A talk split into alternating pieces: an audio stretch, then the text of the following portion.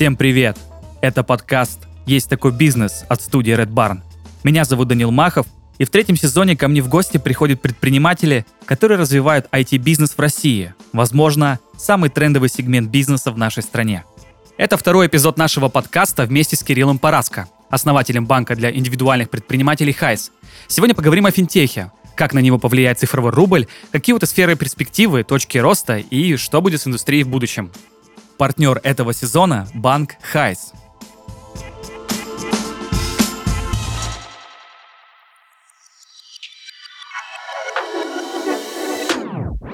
Кирилл, еще раз привет. Привет, привет. Сегодня у нас с тобой э, вторая часть. Мы так э, немножко проспойлерили, что это будет больше про финтех.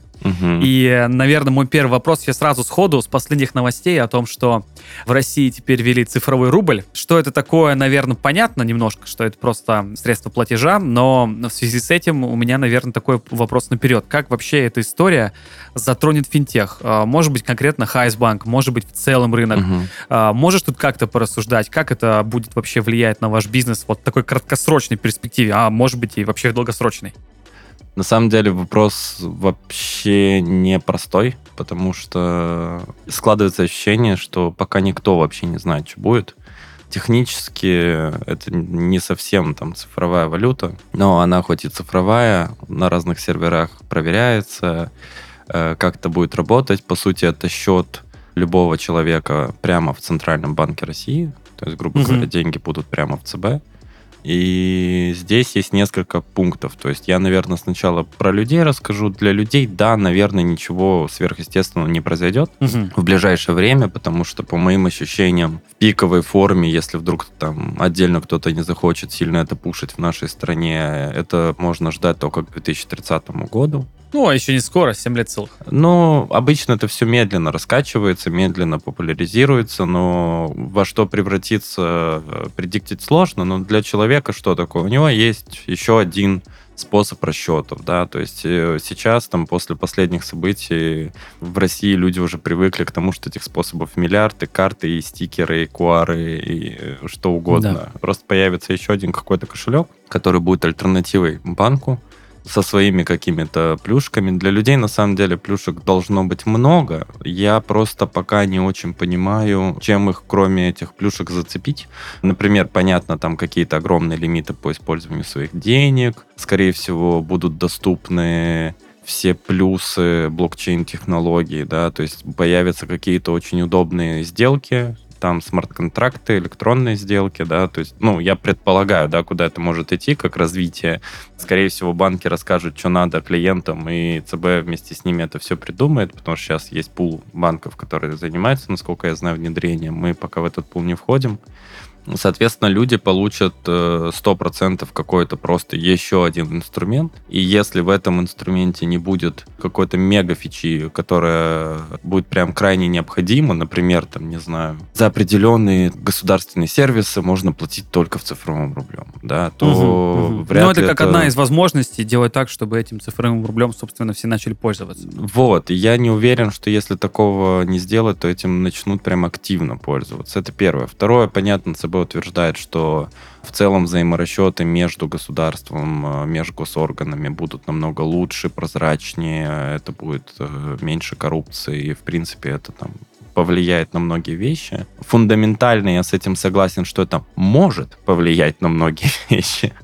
А как э, это разовьется, пока непонятно. Дальше. Очевидно, что когда появляется какой-то новый платежный сервис или новая валюта, любая, да, вот у нас был момент прекрасный появления криптовалют вообще в целом, да, как э, Да, а, как нового способа. сущности, да. Ну вот, у нас есть 7 миллионов человек, которые активно этим пользуются, в этом разбираются на 140 миллионов стране. Это уже стало жить, да, банки уже как-то привыкли к этому, научились понимать, что с этим делать, что нет.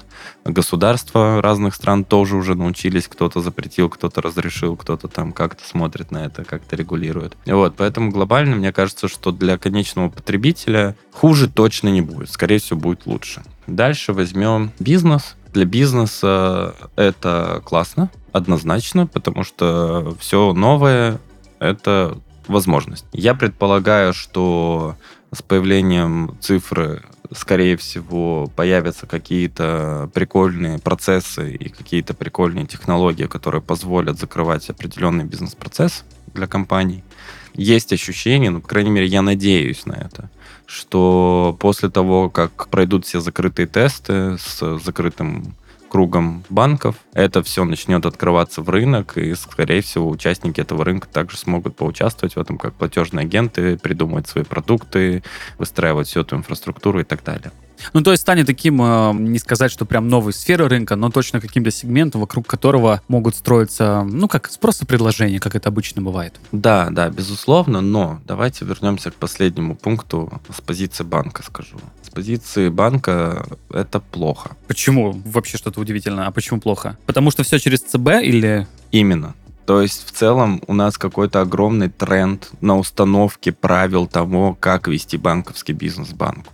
То есть ЦБ начал регулировать комиссии, ЦБ начал регулировать лимиты угу. о том, сколько людям можно, сколько людям нельзя, да, то есть у нас уже какое-то среднее между рыночным подходом, да, когда каждый банк в конкурентной среде пытается добиться своего клиента, делая какие-то ему условия, как ему кажется, хорошие или плохие.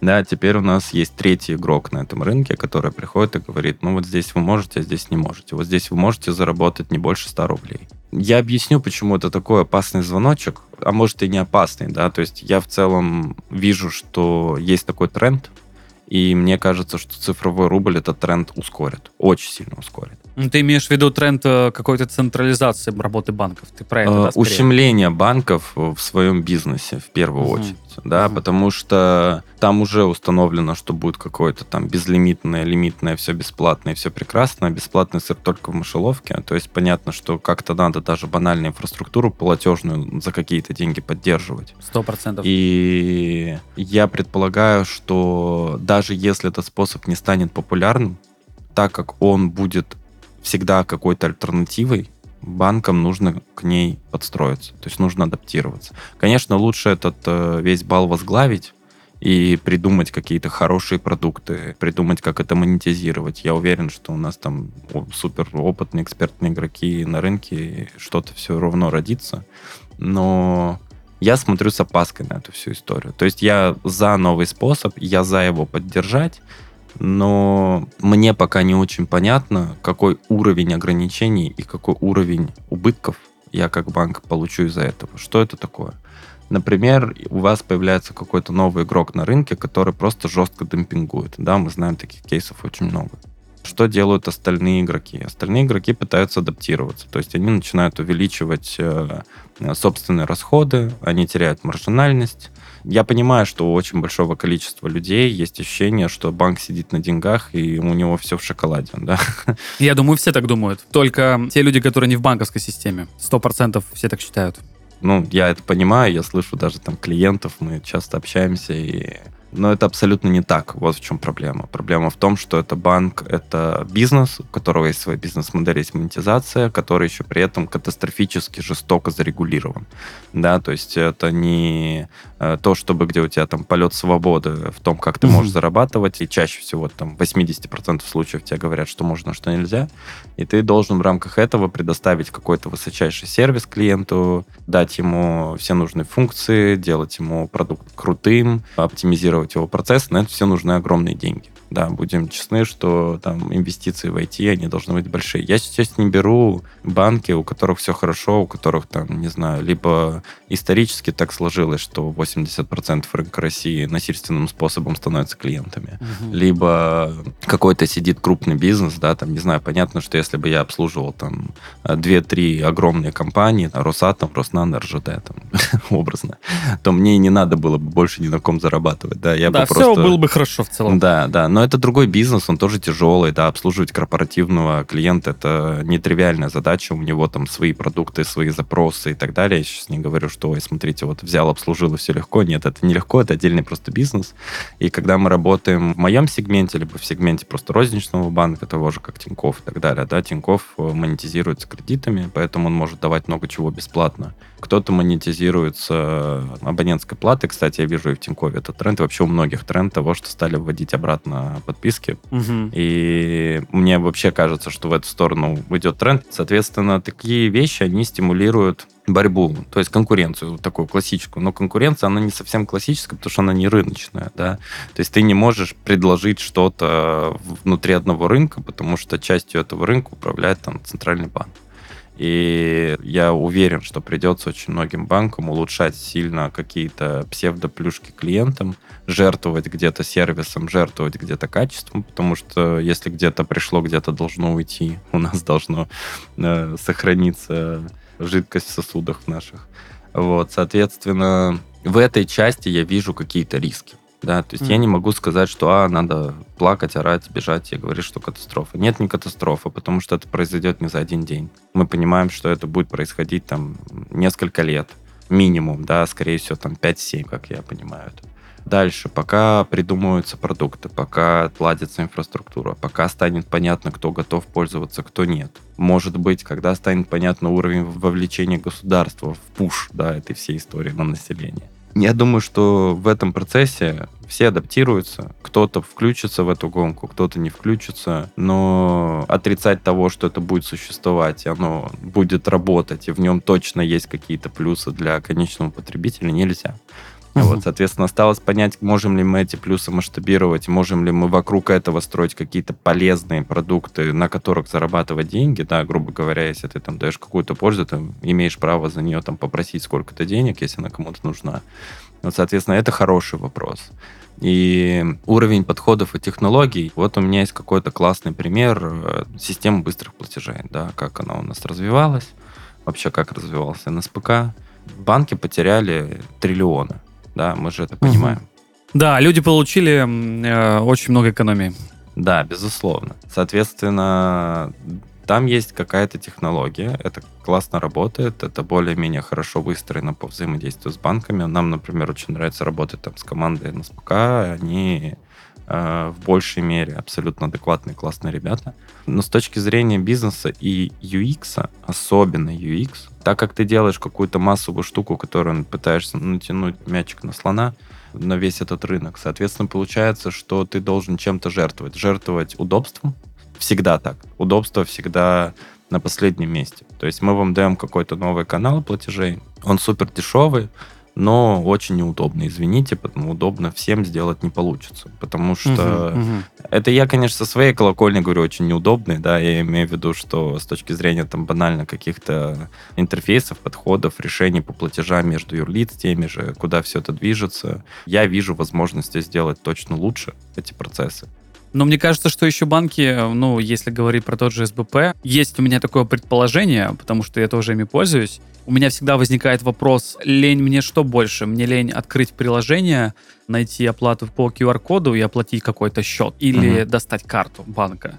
Угу. Вот. И я просто предполагаю, что банки, ну вот, чтобы как-то, может быть, эту историю нивелировать, э, они просто этот UX как раз-таки сами по себе усложняют я вообще там не UX-дизайнер и вообще не стратег, и там не UX-копирайтер, но просто я вижу, что я сам понимаю, что это можно было сделать много проще. Ну, там, вывести на главную, например. Почему бы нет? Это же, ну, угу. раз этой услугой пользуются все, почему бы не вывести? Не выводят. Вот. Я могу такой инсайт дать. То, как выглядит процесс после того, как вы начинаете создавать этот тип перевода, он полностью регулируется на СПК. Mm. То есть прям до каждого поля, до каждого названия, до каждого текста ошибки и так далее. Mm. А то, где это находится внутри приложения банка, как раз регулирует банк, и многие, кто пытался с этим бороться, пытался спрятать эту функциональность как можно глубже, чтобы этим не пользовались. Ну, это как раз-таки про вопрос этого баланса, что для кого-то это хорошо, для кого-то это плохо. Угу. И чтобы это плохо как-то нивелировать, можно какими-то своими внутренними ресурсами да. А, попытаться хотя бы этот процент снизить. Я больше скажу, то есть вот э, с одной стороны это так, я понимаю просто причины, почему это так, да, потому что у нас есть там, не знаю, 200-300 банков, у которых среди айтишников там 55-летняя женщина, которая там Советского Союза написала три скрипта, и кажется, что это единственный айтишник в банке. Это правда так, таких много, и я понимаю, что как бы не, невозможно прийти всем банкам сказать, ребята, вот это обязательный канал, пожалуйста, поддержите его. Они такие взяли, побежали, поддержали. Да, у них просто не у всех есть э, возможности, ресурсы. возможности, да, технически это все реализовать. Поэтому НСПК приходит с какими-то готовыми шаблонными решениями, которые вполне себе достойные. И своей экспертизой помогает таким банкам работать. Но при этом крупным игрокам или там таким, как мы, технологичным игрокам, да, кто может сделать лучше, кто знает, как лучше, какой-то пока э, гибкой возможности не придумали. Вот. Возможности есть всегда. Но на самом деле вот вся эта история с цифровым рублем, я на нее смотрю через призму опыта работы с НСПК. Mm. И с тем, как он развивался, как это приходило. Если кому-то хочется вот это понять, это, скорее всего, вот куда можно смотреть. То есть люди получат какую-то часть плюсов, государственные органы получат какие-то еще большие плюсы, угу. и все вместе будут пировать за счет банков. Классический такой подход. Звучит не очень круто, конечно.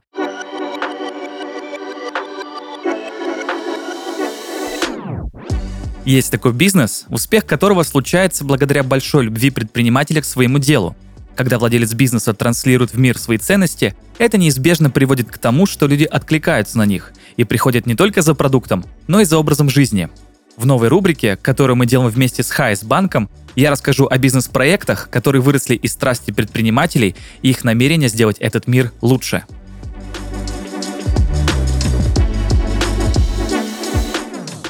Каждая женщина хоть раз была расстроена из-за неудачного цвета волос, а мужчина из-за непонимания, как ей помочь. Но если сегодня мы перекрашиваемся, то раньше это было не так просто. Например, в начале 20 века жена химика Эжена Шуэлера неудачно покрасилась в блондинку. В результате ее волосы были сожженными и пегими. Эжен пообещал жене, что создаст краску для волос, которая поможет избавиться от подобных проблем. Желаемый результат получится даже в домашних условиях.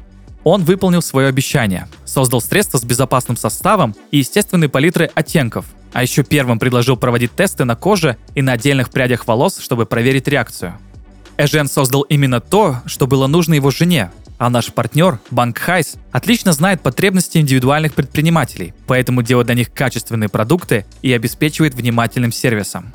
Hice – это технологичный банк с консервативными ценностями, в центре которых человек – Здесь предприниматели не учат зарабатывать и тратить деньги, а дают возможность сделать осознанный выбор.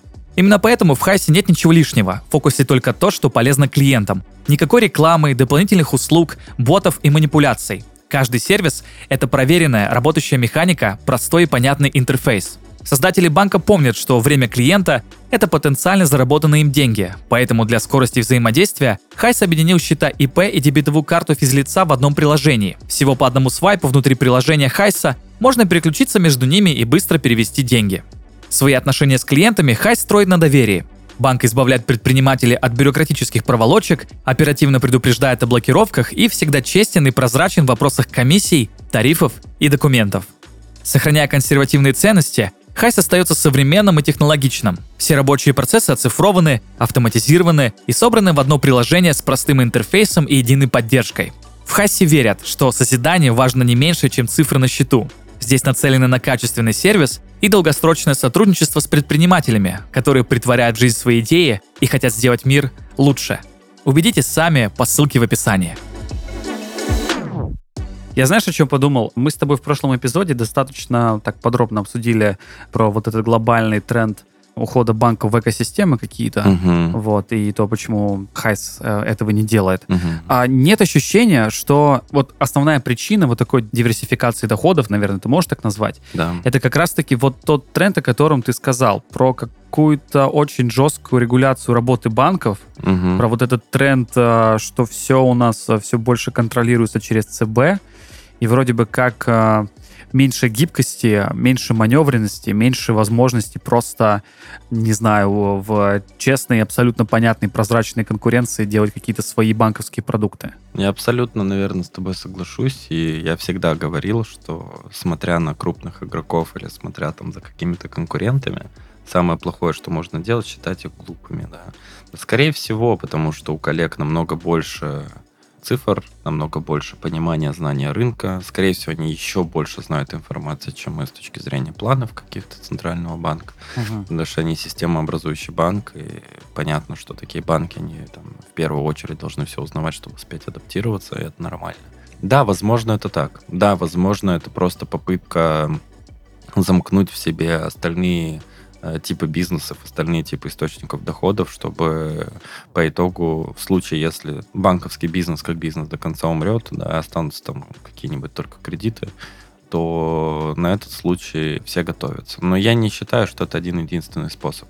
Мы, кстати, с прошлого момента наконец-таки родили нашу простую фразу. Хайс — это время на жизнь, а не на банк. Mm. И как раз это все очень упростило в описании. Мы наконец-таки осознали, как это доносить людям. Очень хорошая фраза, кстати. Да. Она вас реально описывает. Да, мы хотим, чтобы люди тратили время на жизнь, а не на банк. И мы в банке делаем все, чтобы не тратили там минимальное количество времени, но мы сейчас будем обсуждать. Я считаю, что всегда сохранится тренд. Это видно в крупных продуктах, в САСах и так далее. Тренд на подписку.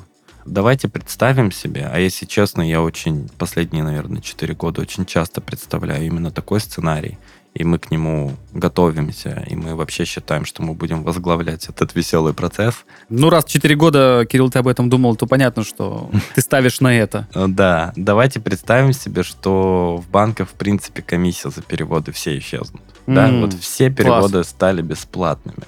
Пока а, мне нравится. Все переводы стали бесплатными, но есть какие-то лимиты. Понятно, что если ты какой-то там подозрительный тип, то тебе не дадут перевести больше, чем там, не знаю, определенную сумму. Но купить этот лимит ты уже не сможешь. То есть просто жди следующего месяца. Либо угу. доказывай, что ты хороший. Угу. Перейдем такую в англосаксонскую систему KYC, когда банку не надо будет приходить к тебе и требовать от тебя подтверждения чего-либо, а скорее тебе надо будет приходить в банк и доказывать, что ты хороший, чтобы тебе что-то разрешили сделать. Соответственно, давайте представим себе, что все это стало бесплатным, и вот каким образом будет рынок идти. Мы же предполагаем, что тенденция идет в эту сторону, да, там, с точки зрения усиленного регулирования ЦБ, увеличения этих бесплатных лимитов и так далее. Наверное, понятно, там, экосистемная часть. Что такое экосистемно? Это значит, что есть дополнительные источники доходов, которые покрывают этого пользователя, который несет тебе только расходы, потому что в любом случае себестоимость у тебя сохранится, инфраструктура переводов, значит, это все стоит каких-то денег, но ты ничего теперь не зарабатываешь, значит, ты в минусе. Однозначно сохранятся кредиты. Да, это классный, понятный маржинальный продукт, с которым, если уметь работать, можно зарабатывать и покрывать и свою платежную инфраструктуру для того, чтобы привлекать клиентов, все что угодно. Дальше есть какой-то набор, наверное, еще финансовых продуктов, которые можно каким-то образом вывернуть, да, инвестиционные продукты, там, накопительные какие-то продукты, которые тоже могут дать возможность работать с капиталом и тоже какой-то маленький доход. Из финансового, наверное, все. А дальше остается нефинансовый блок. Нефинансовый блок это когда ты придумываешь разного рода там доп. продукты, бухгалтерии, продажу кроссовок и все подряд, пытаясь заработать еще. Да, наверное, это один из способов. Но я считаю, что есть второй способ, когда ты приходишь к человеку и говоришь, смотри, я не буду тратить твое время на всю эту штуку, тебе нужен просто конкретный банк, у которого есть конкретные финансовые задачи, ты их решаешь очень легко, и тебе не приходится копаться, искать что-то там по пути покупать кроссовки. Да, у нас тоже все переводы бесплатные, как у рынка. Нас заставили, допустим, да. Но у нас будет абонентская плата дорогая. Да, то есть мы хотим 5 тысяч в месяц за такой банк. И mm. эти 5 тысяч ты, по сути, платишь за продукт. Да, ты платишь за работу команды, за то, что она делает для тебя такой продукт и не зарабатывает на тебе какими-то странными, непрямыми способами. Да, мы приходим и прямо говорим, есть хороший продукт, этот продукт стоит денег, чтобы нам окупать свои расходы, да, и в идеале что-то зарабатывать минимальное. Поэтому вот тебе, там, не знаю, ограничения, скорее всего, будут продуктовые, а может быть и лимиты. Кстати, есть такой кейс, что в Англии банки на уровне тарифов, у них нет разных комиссий, но у них есть разные лимиты. То есть они говорят о том, что ты можешь, mm. там, не знаю, 10 тысяч рублей, 50 тысяч рублей и 100 тысяч рублей на разных тарифах перевести. Больше 10 тысяч не сможешь. Угу, угу. Вот. И они таким образом стимулируют тебя выбирать более дорогой тариф. Ну, это очень похоже на SaaS, это очень похоже на любые да. подписочные сервисы. И мне кажется, что вот эта часть в банке, это тоже окно возможностей, да, когда ты просто составляешь свой тариф, да, свое предложение для клиента таким образом, чтобы он понимал конкретную ценность, которую он получает за эти деньги, да, в каком-то тарифе у него есть дополнительные продукты в виде там, генерации безопасного хранилища документов, в виде контроля за уплатой аренды и так далее и тому подобное, то, что нужно ему по портрету. И они, как бы понятно, что это отдельный продукт, он может стоить дороже, поэтому тариф дороже. На тарифах подешевле будет урезанный какой-то набор продуктов для тех, кому это не надо. И таким образом э, можно стимулировать пользователя менять тарифы на те, которым надо, и платить э, нормальных денег за нормальный продукт. При этом оставаться узкосегментным, качественным решением, у которого в KPI нужно беречь время каждого пользователя. Но тут сразу возникает такой вопрос. Ну, если я человек, который не пользуется Хайсбанком и вижу подобное предложение, для меня все понятно. Ну, то есть я понимаю, что uh-huh. мне нужно заплатить определенное количество денег за продукт, э, за услуги, которые предоставляют. И если меня это устраивает, я считаю, что это лучшее решение моих проблем, я это возьму. А что делать уже вот э, с той клиентской базой, которая уже есть? Потому что понятно, что там должен быть какой-то бесшовный переход. Я просто постоянно Безусловно. сталкиваюсь, э, ну, по крайней мере, в бизнесе с такой историей. Я думаю, это не секрет, например, что э, корпоративная Яндекс Почта стала платной. И я не помню точную сумму, там вот около 100 тысяч рублей в год. Да. И люди, которые э, пользовались ими, ну, там, последние 6-7 лет, вдруг им просто, ну, как, как это, директивно сообщают, ну, вот теперь такая цена. Угу. И ты это не переведешь. Ну, то есть у тебя столько информации э, в этой почте. Ну, просто невозможно это взять и бесшовно куда-то перевести, ничего не потеряв. Угу. Ну, и приходится платить. И, естественно, что ты как бы пользуешься этим, пользуешься этим решением, оно никак не поменялось, оно осталось таким же, но ты постоянно говоришь, вот, суки, простите за выражение. Да, это вечно вот. Я просто прекрасно понимаю, что люди, которые пользуются и хайсом, и вдруг возникает такая история, что нужна подписка, у очень многих возникнут вопросы. Так мы изначально не делали ничего бесплатного. В этом mm. суть. Не, ну ты не думаешь, что просто возникнет какое-то такое ощущение, что, блин, какая подписка? Меня все устраивало так. Не, ну по сути это будет та же абонентская плата, которую ты и так платишь, просто у тебя где-то улучшится тарифные условия, что-то станет круче. Ну, я не могу говорить, что Яндекс ошибается, наверное, ему виднее, потому что мы цифры не знаем. Но мы сейчас рассуждаем со стороны предпринимателя, которому вот хоп, и приехали дополнительные расходы, да, на ровном месте, да. это всегда неприятно. Я думаю, что если ты очень крупный, ты экосистемный, тебе надо что-то делать, ты берешь и делаешь, и ты чаще всего наплевательски будешь относиться к той части клиентов. Давайте предположим, что таких клиентов мало, там 5%, 10%, кому не понравилось, остальные начали платить. Понятно, что с точки зрения бизнеса, ну и плевать. Ну, чаще ну всего ну, да. так решения принимают. К сожалению или к счастью, но так и есть. И в этом суть, когда будут появляться игроки, которые пытаются предоставлять другой уровень сервиса, не вот этой масс-маркет азиатской модели потребления, а что-то более качественное, узкосегментное, чтобы такими быть они обязаны заботиться о переходе клиента при изменении условий. То есть чаще всего как это делается? Сначала появляются какие-то очень вкусные, полезные продукты, которые дополняют текущее предложение, ну, уже за деньги. Соответственно, часть базы, которая готова платить, уже переходит, и для нее это не будет стрессом да, для нее это будет мягко. Наверное, уже очень некрасиво, но, к сожалению, только так и можно. Дальше постепенно срезается функциональность бесплатной версии. Так тоже все поступают. Это тоже нормально. Ты просто чуть-чуть...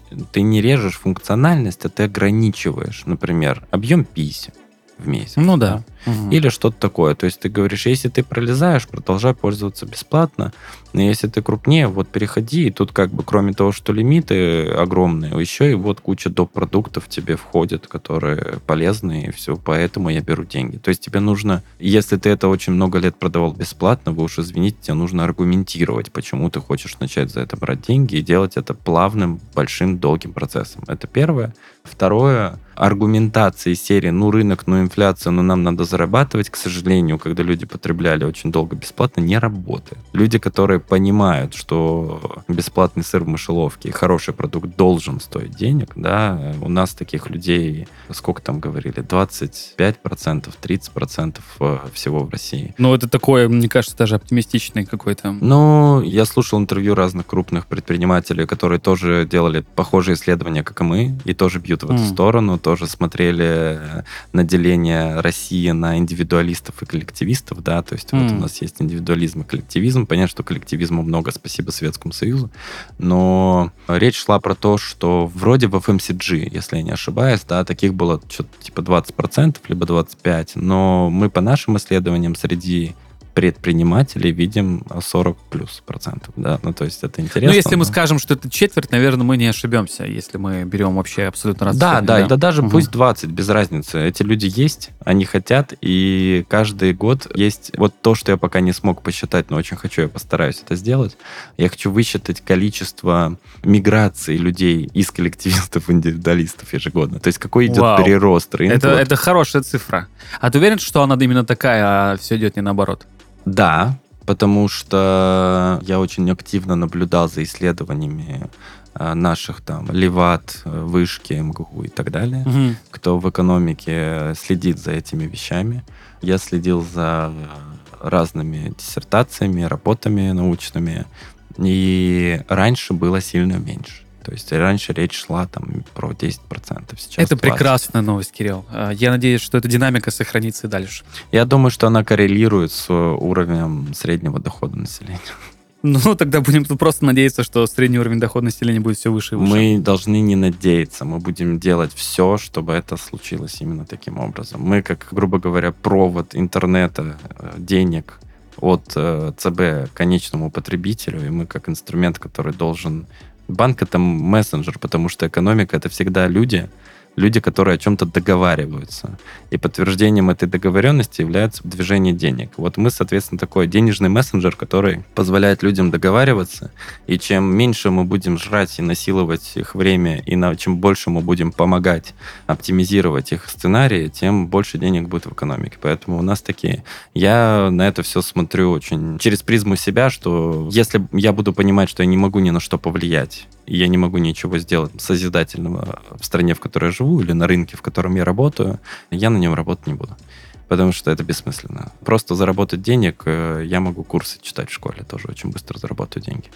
Или там еще что-нибудь поделать. Есть миллион способов быстрых денег. А заниматься чем-то глобальным просто ради денег, это странно. Но главное же, что заниматься не просто тем, что у тебя получается, но и чтобы что-то менять, что-то глобально. Вот, я про это и говорю, конечно. Надо пробовать влиять первую очередь. Когда ты научился влиять, ты можешь захотеть менять. Да, это, возможно, чуть-чуть лицемерно, потому что каждый такой игрок думает, для него хорошая картинка и цель, она личная, своя, через призму его опыта. Но это хорошо, потому что если таких людей будет много, создастся там разность мнений и будут постоянно какие-то изменения. У нас очень маленький, но очень качественный слой предпринимателей с точки зрения людей. Поэтому uh-huh. я думаю, что uh-huh все в этом плане двигаться в нужную сторону. Знаешь, какая мысль появилась? Если думать вообще глобально, кажется вот, что за последние, наверное, 10-15 лет первая мысль, которая возникает, когда думаешь о финтехе, о том, что все стало удобно. Ну, угу. действительно, оплата вообще по QR-коду, где бы это видели. Ну, собственно, абсолютно просто. А, и переводы, и куча всяких возможностей для э, и малых, и средних предпринимателей. И понятно, что, наверное, это вот удобство, это упрощение работы, оно будет идти и дальше. Наверное, тоже какой-то глобальный тренд. Угу. Мы еще тут обсудили подписку. И мне интересно услышать, Кирилл, как считаешь, что будет вот следующей веткой? Удобно? Мы сделали. Вот, финтех угу. постарался, за это большое спасибо, э, я не знаю, куче факторов от, э, не знаю, от конкуренции просто до потрясающих разработчиков и стратегов. Какой будет следующий виток после удобства? Ну, удобство никуда не денется, просто я думаю, что будут меняться каналы и способы. Вот нам было очень удобно по свифту в Европу деньги переводить, правильно? Да. А теперь не очень. Теперь не очень. Но есть альтернативы, есть крипта, есть переводы через колено, через СНГ и Китай. Да, но что-то мы ищем, пытаемся в тех реалиях, в которых мы существуем, пытаемся и там делать удобно. Но если говорить глобально, я когда задаюсь такими вопросами, мне складывается ощущение, что пока на текущий момент и на текущий паттерн потребления банковских продуктов, да, пробовали в голос, в голос не ушли. В голос ты имеешь в виду голосовые помощники? Да, да, да, ага. да. Это абсолютно бесперспективняк какой-то получился. Я все еще верю в размазывание банка внутрь каких-то бизнесов. Ну вот это, это вся история Озон банка, Яндекс банка, Wildberries банка и так далее. Да. Это все в эту сторону, только не так. Этим должен заниматься именно банк э, как бизнес. У него должна быть такая цель, и он должен эти э, техническое звено предоставлять э, разным игрокам в бизнесе для того, чтобы, будучи незаметным, решать их задачи.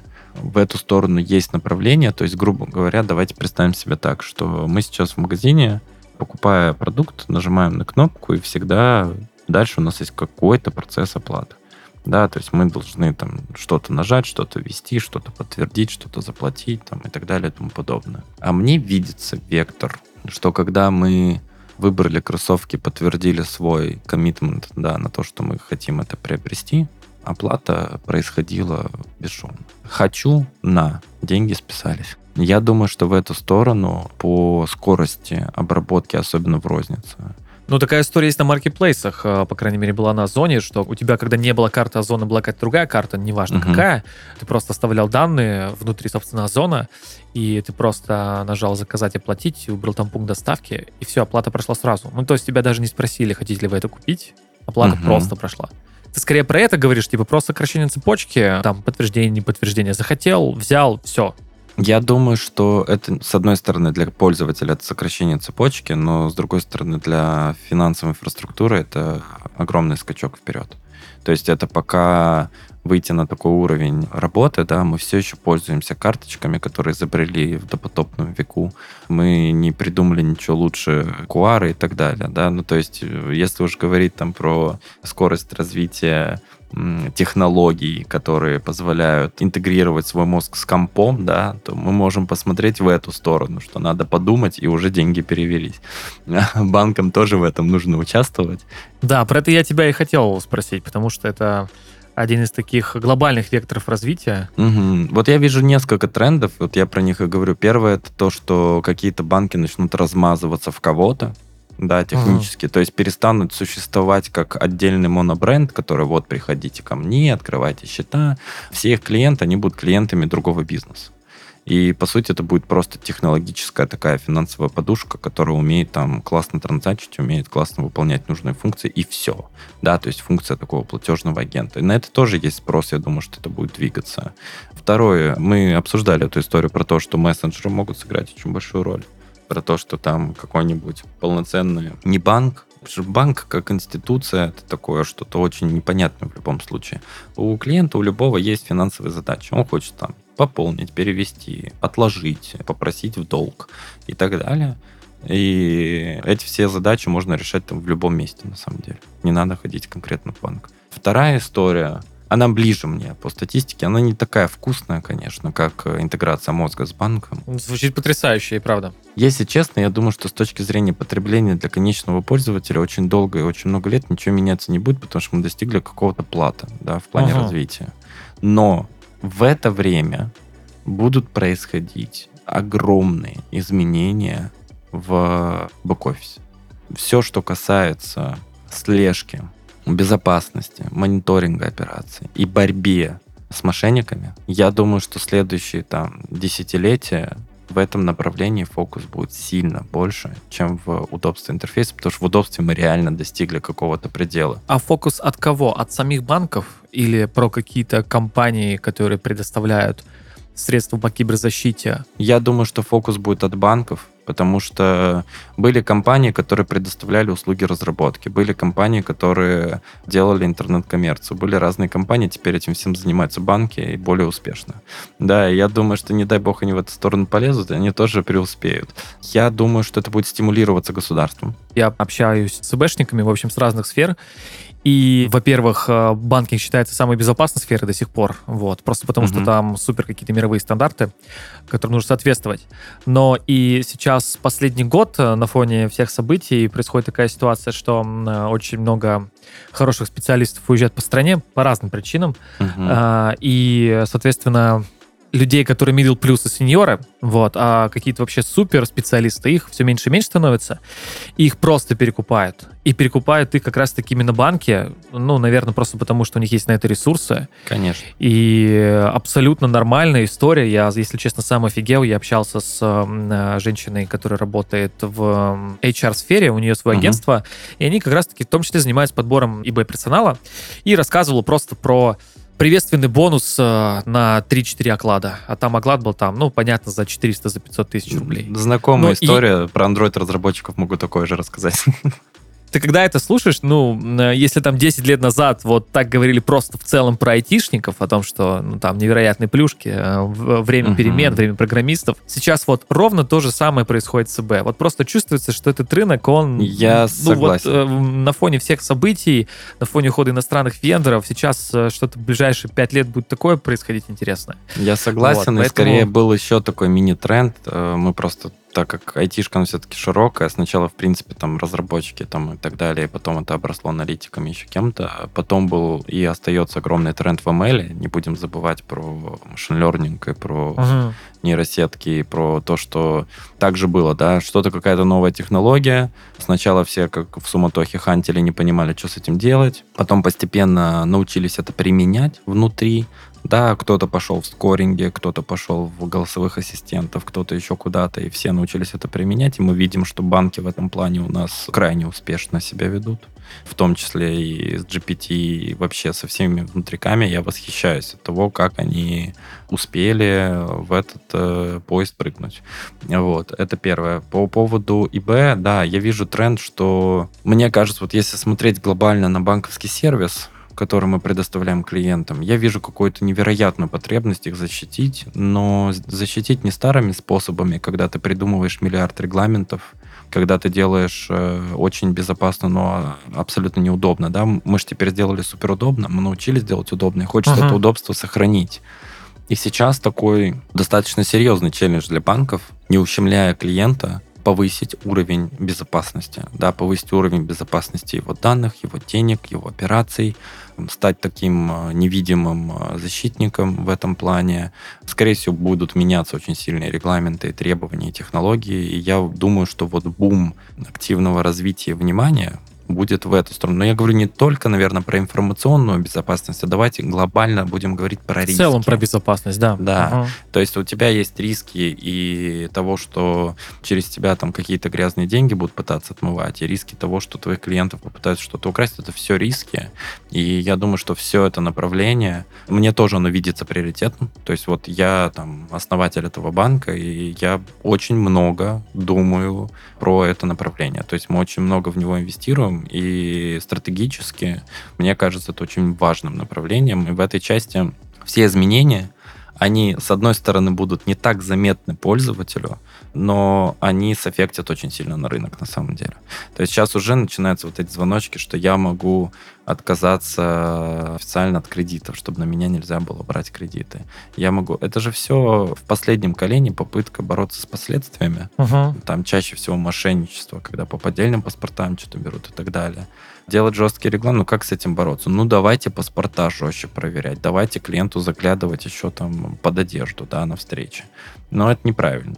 Сейчас у нас есть технологии, которые позволят очень мягко, очень красиво, даже не встречаясь, не выдавать кредиты мошенникам, не совершать мошеннические операции. Есть такое ощущение, я заметил тренд. У нас из-за того, что много кто с рынка ушел, стало меняться качество продукции, появилось очень много желающих заработать на незнающих людях. Растет объем мошенничества в приеме платежей. Это было когда-то давно, такой тренд был, классический фишинг. Он никогда не денется, мне кажется. Потому что 100%, ну, вот да. мы м, говорим про технологии, но, не знаю, любой человек из информационной безопасности, он скажет, что самая большая ошибка — это человеческая глупость.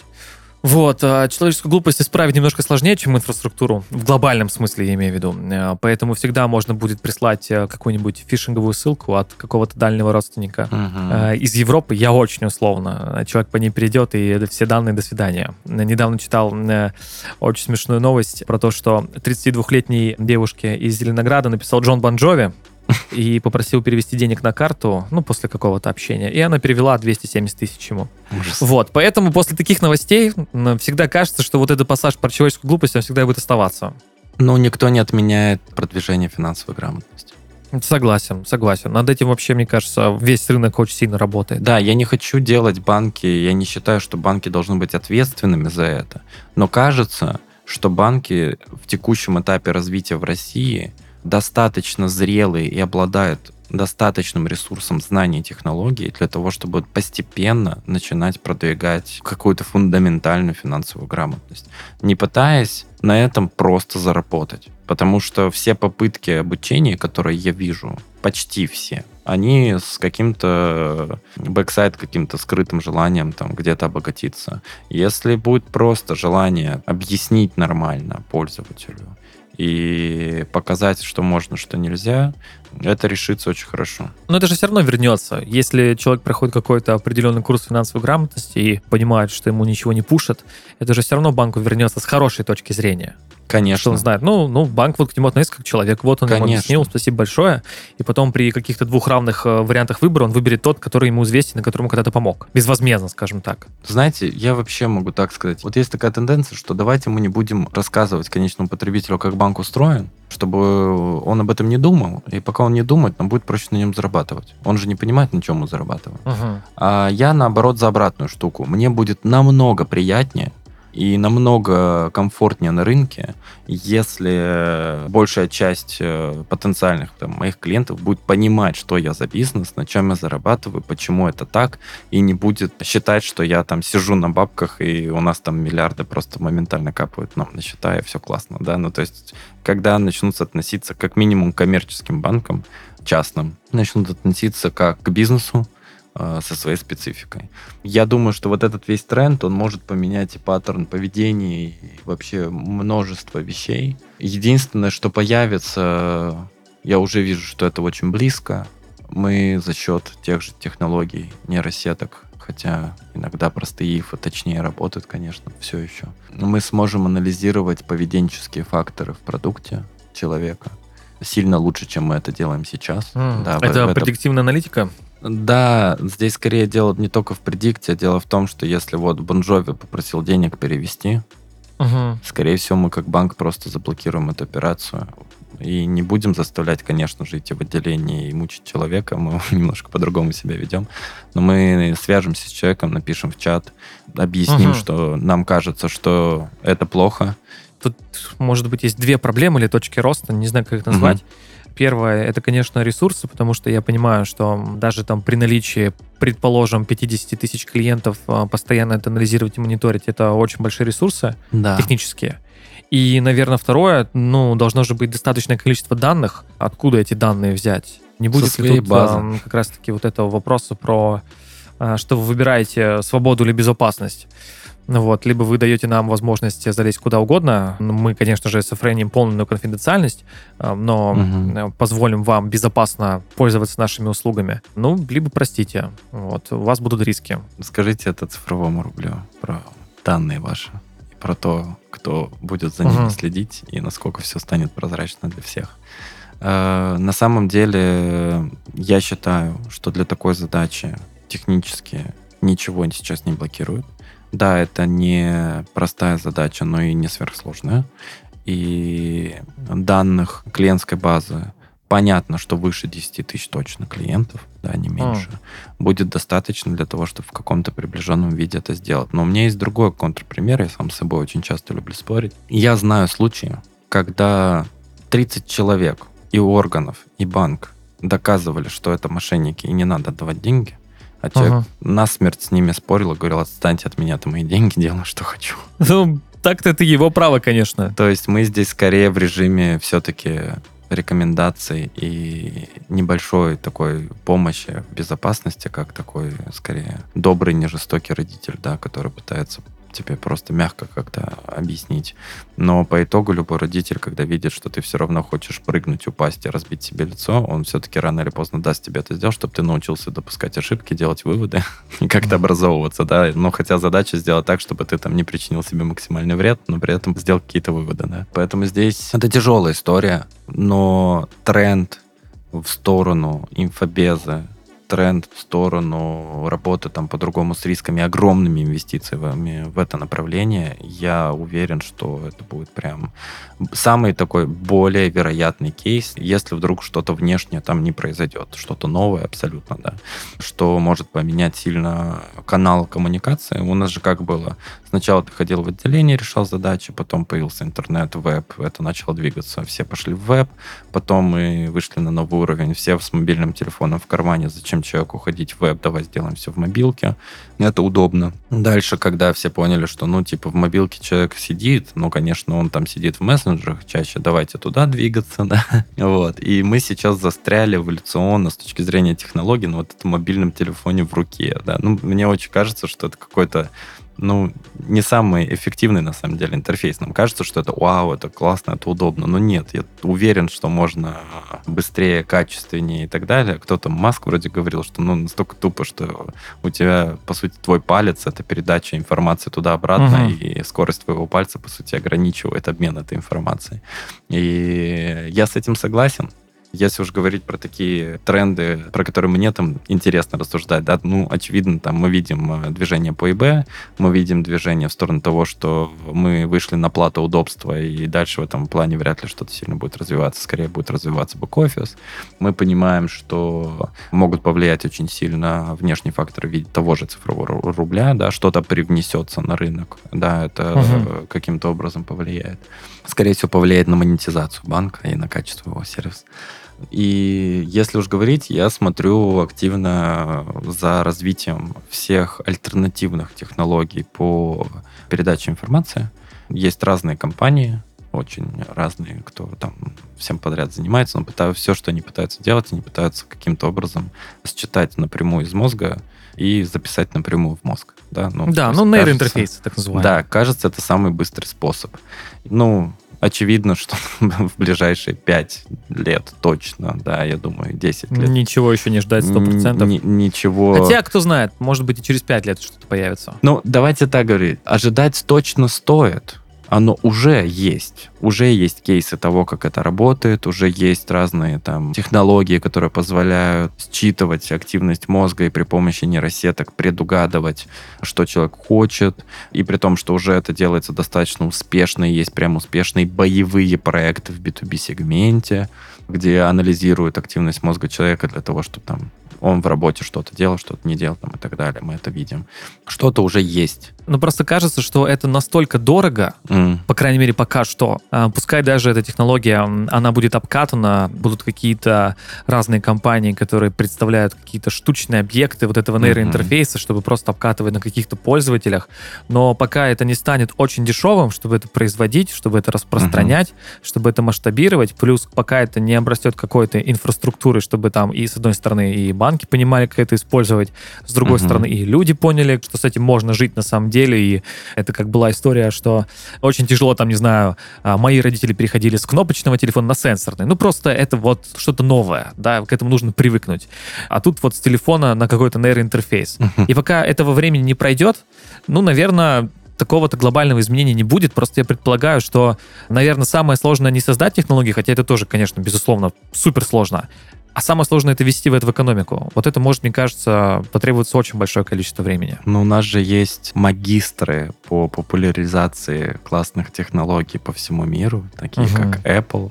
И а, не хочу соврать, но вроде как у них был там, светился патент на то, что они хотят добавить возможность считывания активности мозга в свои AirPods. И кажется, что не так все и далеко, как нам кажется.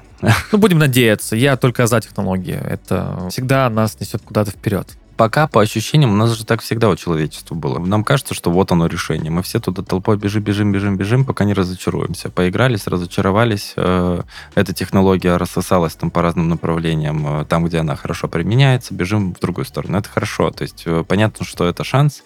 Не факт, что это именно оно, да, и не факт, что именно такое решение будет, но я верю, что оно будет. И мне кажется, что как только поменяется подход обмена информацией, изменения будут колоссальны. Да, потому что сейчас ты думаешь, как сделать удобно в интерфейсе, потому что есть интерфейс, потому что есть палец, ты знаешь, куда этот палец дотягивается, как он кликает, с какой скоростью он скроллит, какой объем информации может читать глаз человека, в каких местах, куда он обращает внимание, как быстрее, куда меньше, размерности шрифта относительно возраста, размер ладони, телефона и так далее. Да?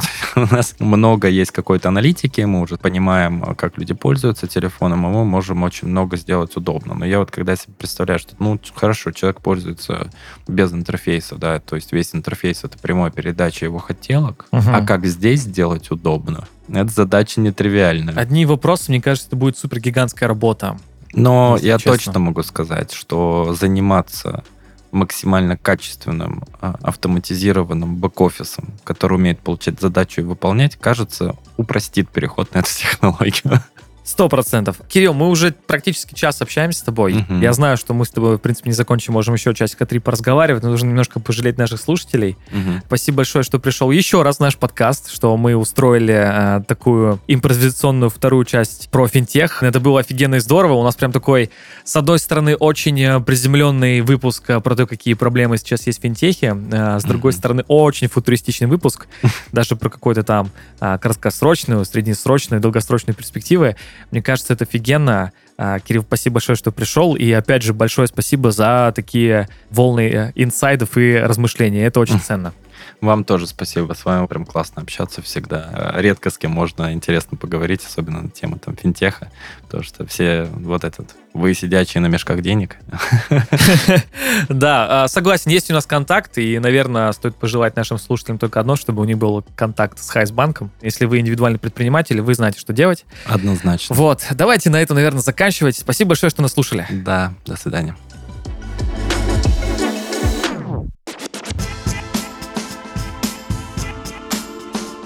Это был подкаст «Есть такой бизнес».